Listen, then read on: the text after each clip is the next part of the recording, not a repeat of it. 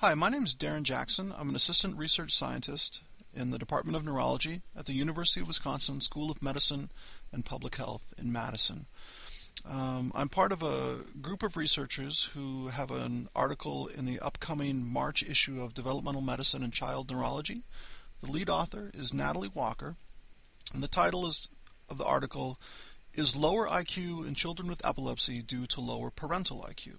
A Controlled Comparison Study. Now, what's previously known is that although children with idiopathic epilepsy tend to have IQs in the normal range, those IQs do tend to be significantly lower than healthy comparison control children. However, this is the first study to use parent IQ to examine familial differences among children with epilepsy and healthy participants. Basically, what we found is that lower IQ in children with epilepsy is not associated with lower parent IQ. Our participants were 97 children with either idiopathic generalized epilepsy or localization related epilepsy, and 69 healthy control children.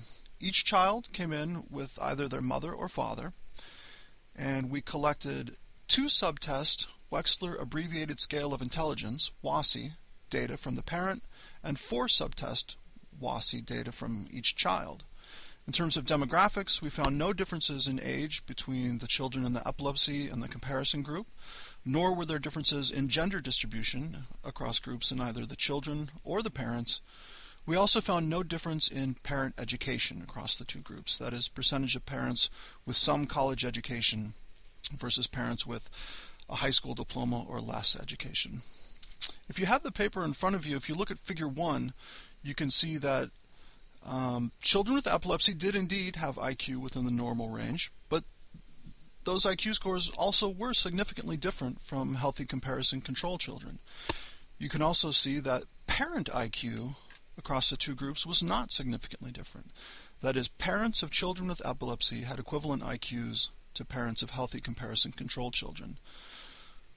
Also, children with epilepsy had significantly lower IQs than their parents and that was not true of the control group. Finally, we computed what we've called an IQ difference metric. That is, we subtracted the IQ of each child from the IQ of their parent. And we found significant differences across the groups in that IQ difference measure. We also compared children with and without attention deficit disorder and the reason we did this was to make sure that this wasn't a confound that was affecting our IQ results. We found no differences in parent-child IQ difference score um, in participants with epilepsy with and without ADHD. And we also did not find any relationship between clinical epilepsy variables and this IQ difference score. So these were measures such as age at epilepsy onset, uh, type of syndrome, uh, LRE versus IGE, or number of current anti-epileptic medications. We think these findings are important for several reasons. Um, first, this impact of epilepsy on IQ is present early in the course of the disorder. These were children with new or recent onset epilepsy. That is, they were tested within six months of their first reported seizure. So we can be reasonably certain that the difference in IQ score between children with epilepsy and controls is not due to the effects of recurrent seizures. Also, it's the first study to look at parental IQ. So we've been able to show that lower IQ in children with idiopathic epilepsy is not due to clustering of cognitive impairment in the fam- in families where epilepsy is present. Finally, the nature of the IQ test that we used here allowed us to administer the same subtests and even the same stimulus items to children and their parents. Thus, it's a direct comparison of overall intellectual ability that's not confounded by use of different tests or different stimulus materials. We hope in the future to re-administer these tests so that we can actually look at these data longitudinally and look at the developmental trajectory of epilepsy and its treatment in intellectual status. There are, of course, several limitations to the study. We only looked at intelligence. In the future, we hope to look at other cognitive domains that might be informative. Also, we didn't have uh, appropriate sample sizes to look at differences across specific epilepsy syndromes, for example, childhood or juvenile absence, uh, temporal lobe epilepsy, etc.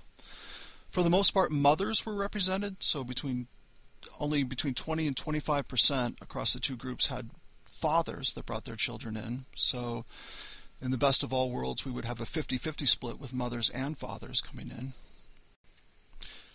In conclusion, we think that this study, along with previous research uh, examining genetic contributions to IQ, uh, provides evidence that lower IQ in children with epilepsy is not likely to be a direct effect of parent IQ or of clustering of cognitive dysfunction in families in which epilepsy is present. If you have any questions about the paper, please contact me. My email is jackson at neurology.wisc.edu. And I hope that this podcast will encourage you to take a look at the paper. If you have questions or comments, please get a hold of me. Thank you very much.